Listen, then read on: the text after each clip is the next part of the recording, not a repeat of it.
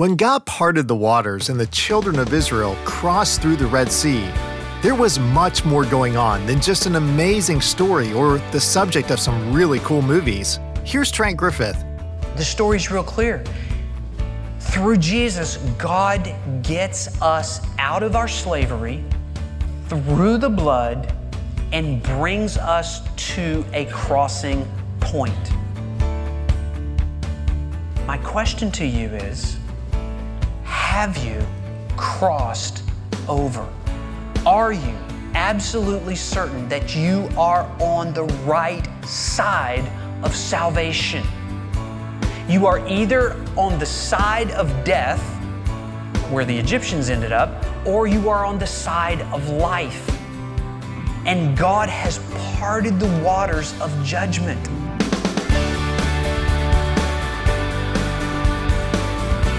Welcome to Resonate with Trent Griffith, Senior Pastor of Gospel City Church in Granger, Indiana. I'm Aaron Paulus. Have you ever seen the animated film The Prince of Egypt? There's a really beautiful scene where the Israelites are crossing the Red Sea, walking on the ocean floor with walls of water on either side of them, and then they look up. And there, swimming above them, they can see the shadows of fish and whales nearby. It's really an incredible artistic imagination of what it might have been like. But it also brings home the point that God brought His people on an amazing, unexpected journey. From the promise that He made to Abraham, to His provision in Egypt, and then out of Egypt, through the water, into the wilderness, and eventually to the promised land. Pastor Trent is continuing in his series Epic, and we'll review some of what we heard last week and then he'll conclude his message. It's titled The Path of the Promise. Let's listen together. Here's Pastor Trent. There's four points along this path of the promise. The first point is this a people who cry out. You see, they are in the midst of slavery. They are suffering at the hands of a wicked taskmaster, and they are made to work, and conditions are highly unfavorable, and it's an awful situation. And we sympathize with those people who are made to be slaves. But here's the good news God hears their groaning. And in verse 24, we see that God listens when the groaning goes vertical. Not a whole lot of benefit comes from horizontal groaning. But when the groaning goes vertical, God starts listening and God hears our groaning. Now remember, we're not just looking at ancient history, we are looking at the story of our lives. Every person is born today into slavery.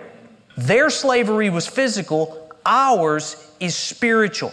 Here is the great news of the gospel the gospel is all about getting people out of their slavery. And until you understand that your groaning is not just because you have a physical problem, it's not just because you have a relational problem, until you understand your greatest problem is that you are living and serving in spiritual slavery, you won't turn your groaning vertical. And when you do, that is the first step of getting out because God hears our groaning. Number two point along the path is a judgment that passes over. Now, I want you to notice very specifically what it says in verse 12.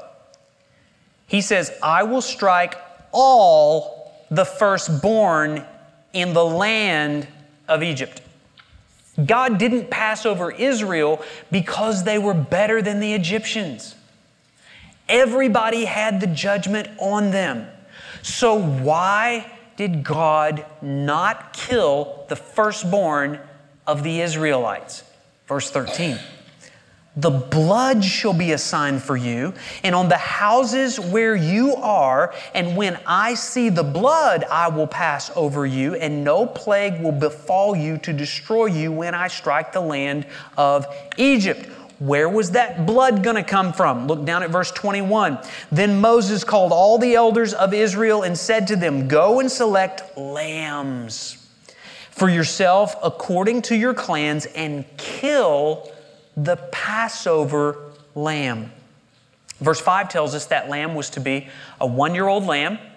It was to be a lamb without spot, without blemish. It was to be a perfect lamb.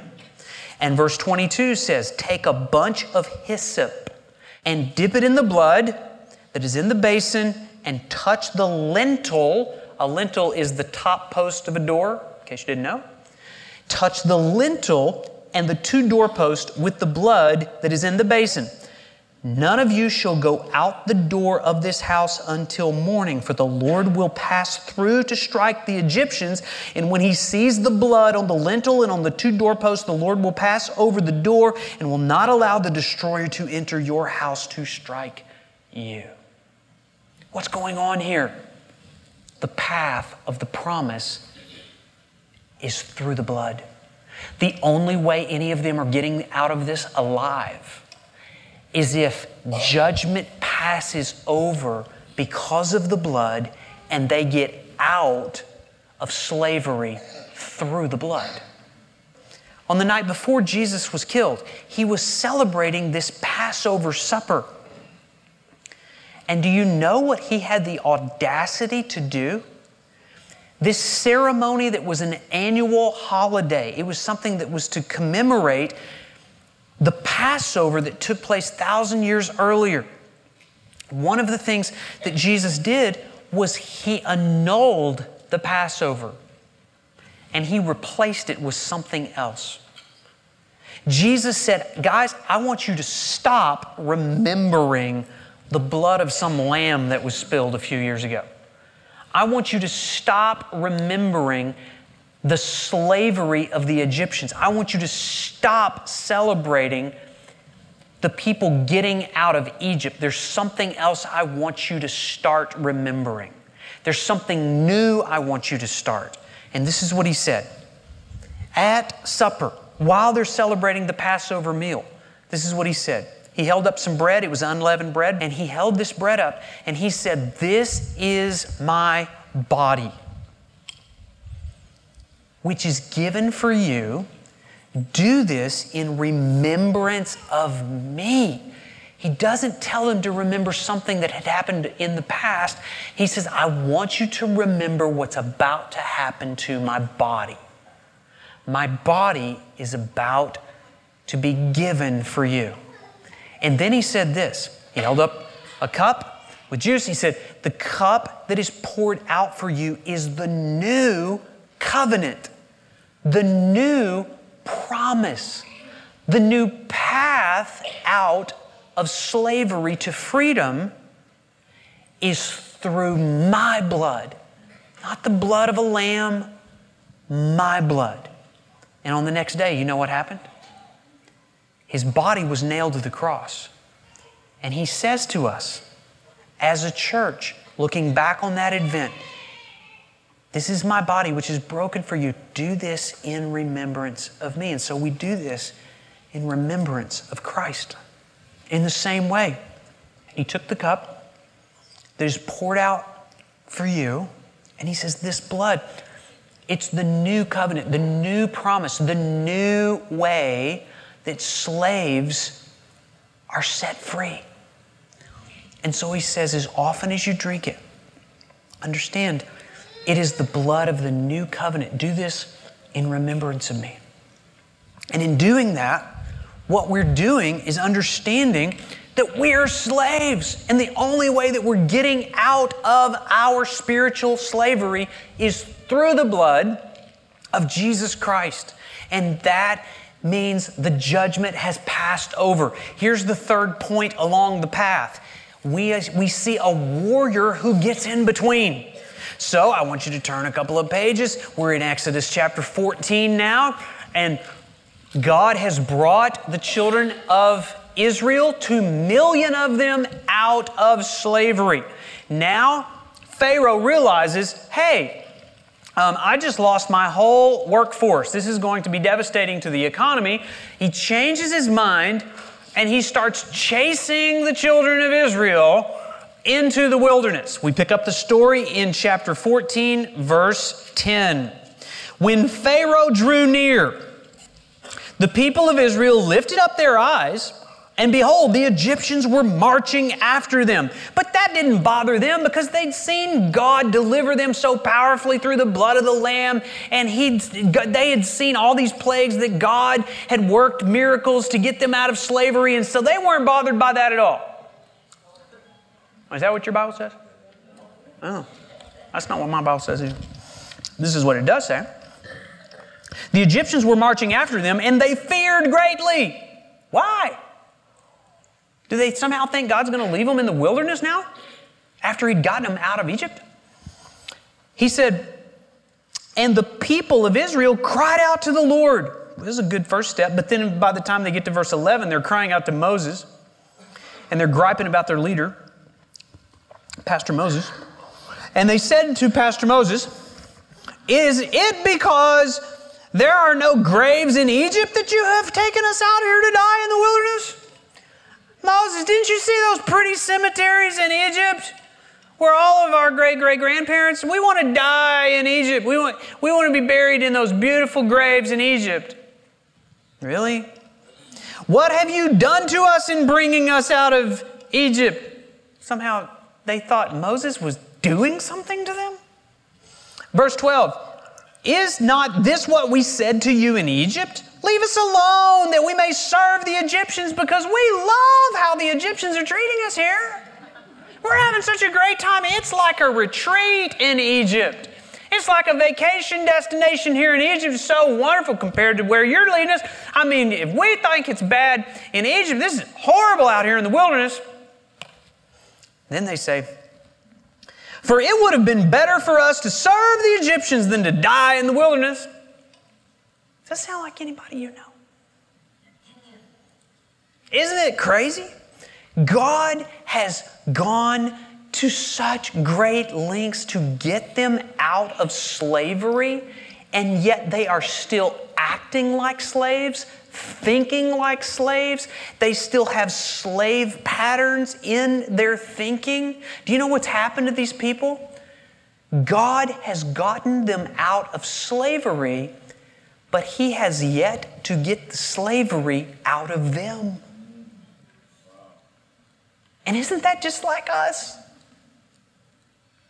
We've been set free.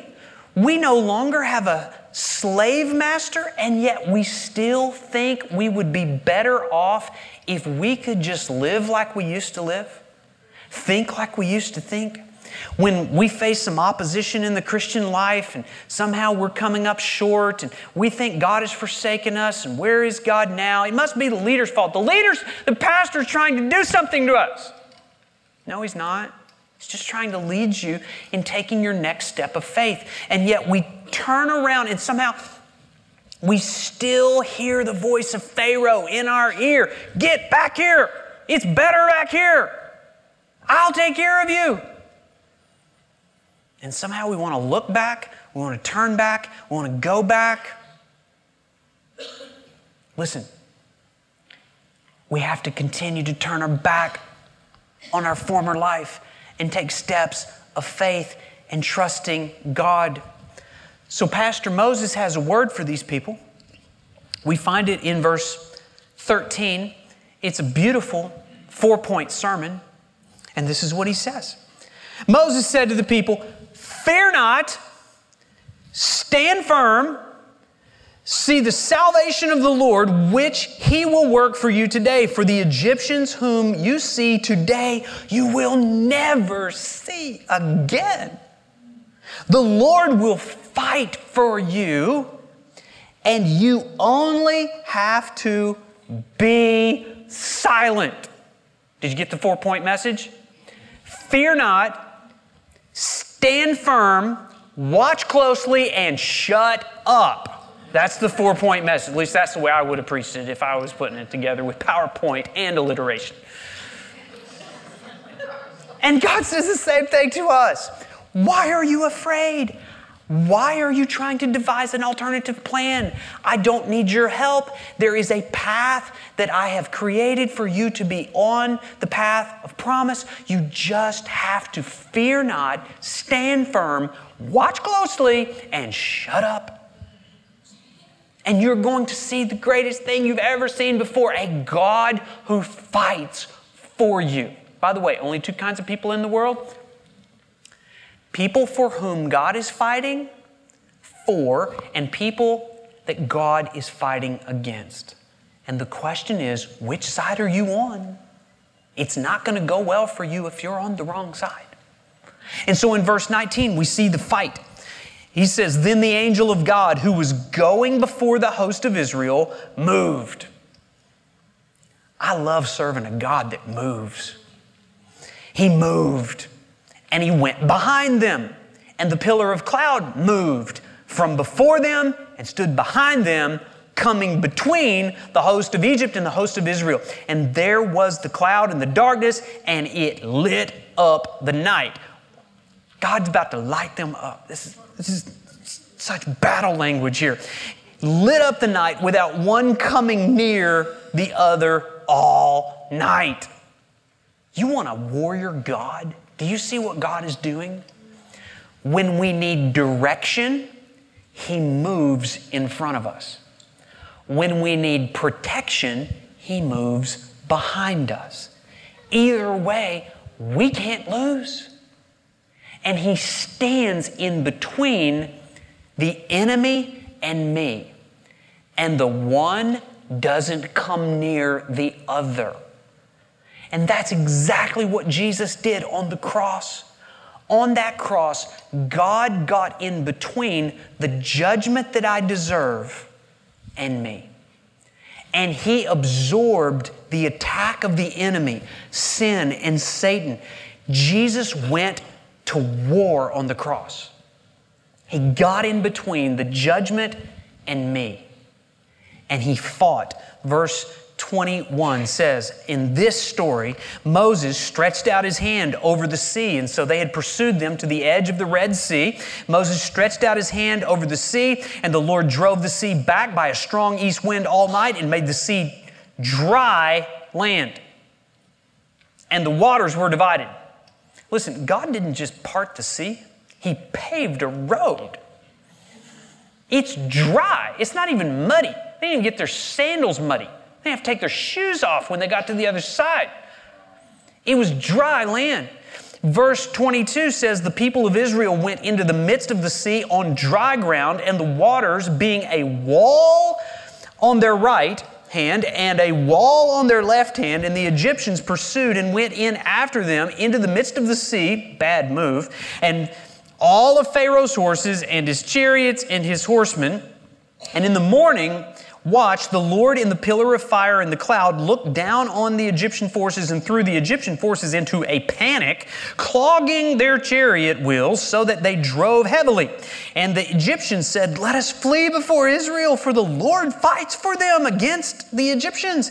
And the Lord said to Moses, Stretch out your hand over the sea, that the waters may come back upon the Egyptians, upon their chariots, and upon their horsemen. Verse 27 So Moses stretched out his hand over the sea, and the sea returned returned to its normal course when the morning appeared, and as the Egyptians fled into it, the Lord threw the Egyptians into the midst of the sea. Verse 28 The waters turned and covered the chariots and the horsemen of all the host of Pharaoh that had followed them into the sea, and not one of them remained. But the people of Israel walked on dry ground through the sea, the waters being a wall to them on their right and a wall to them on the left Thus the Lord saved Israel that day from the hand of the Egyptians, and Israel saw the Egyptians dead on the seashore. Israel saw the great power that the Lord used against the Egyptians, so the people feared the Lord because there wasn't anybody left to fear. And they believed in the Lord and his servant Moses. What happened? A warrior God gets in between. And then finally, there is a point to cross through. There's a point to cross through.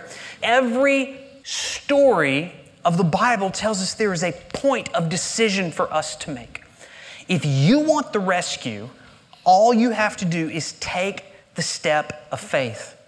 The question is, which side are you on? The story's real clear.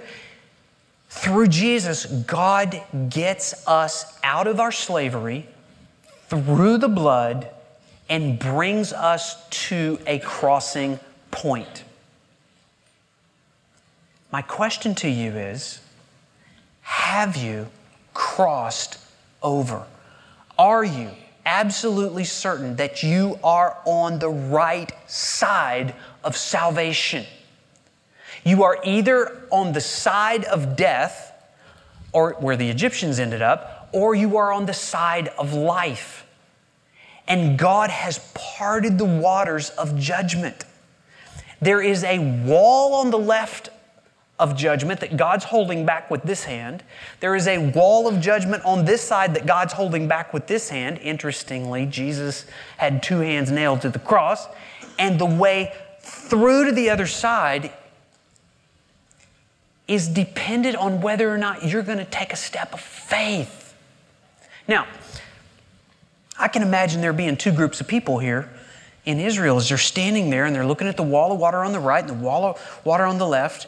Some of them were probably extroverts saying, Go, God. And they probably walked through backwards just so they could mock and taunt the Egyptians on the other side because they had such confidence that God was making this way.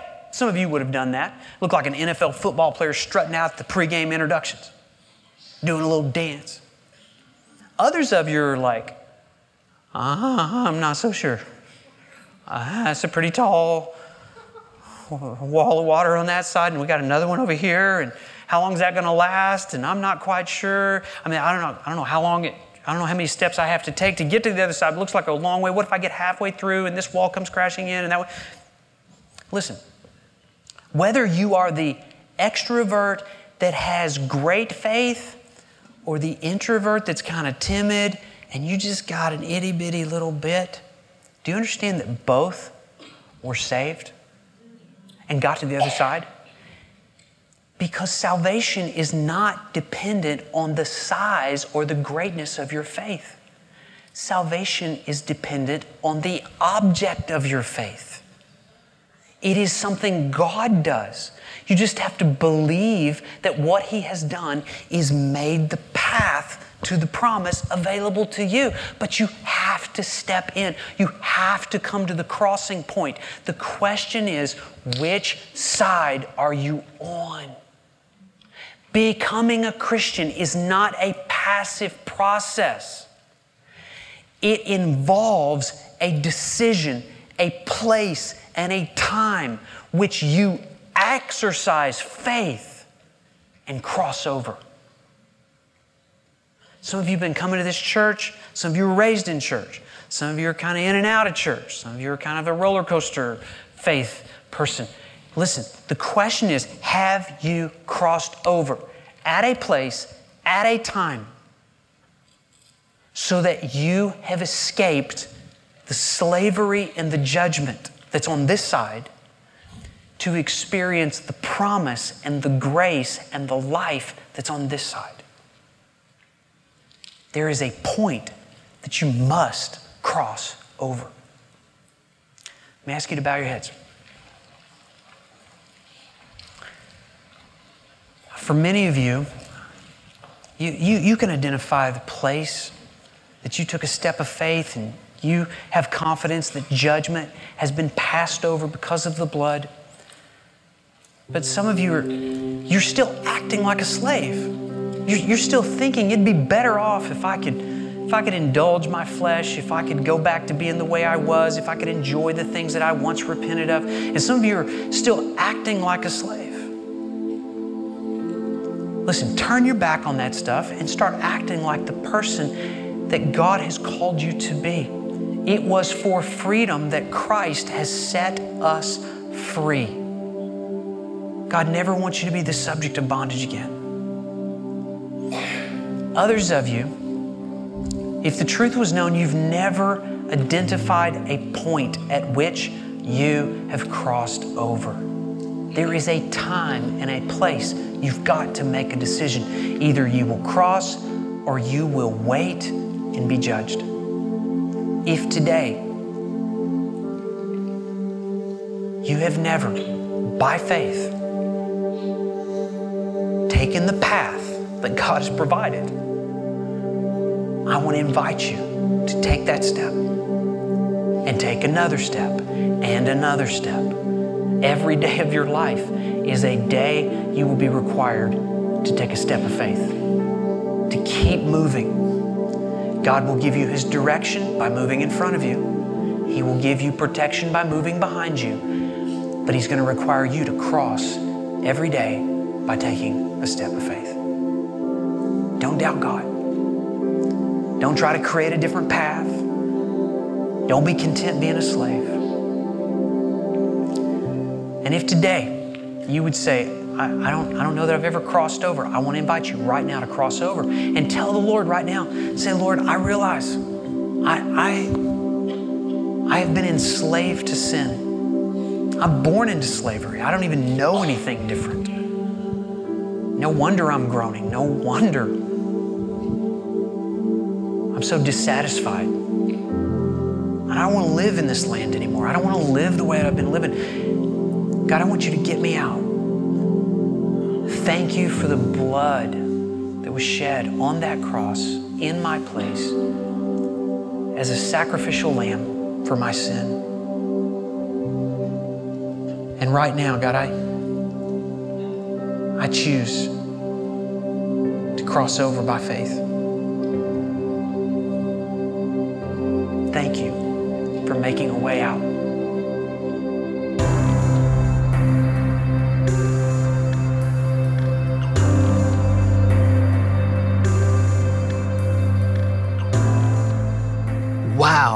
I don't know if you've ever seen yourself in the story of the Passover and the Exodus from Egypt, but we've seen today from Trent Griffith that the story of the Hebrews leaving Egypt is really the story of all of us, leaving behind our slavery and coming into relationship with God.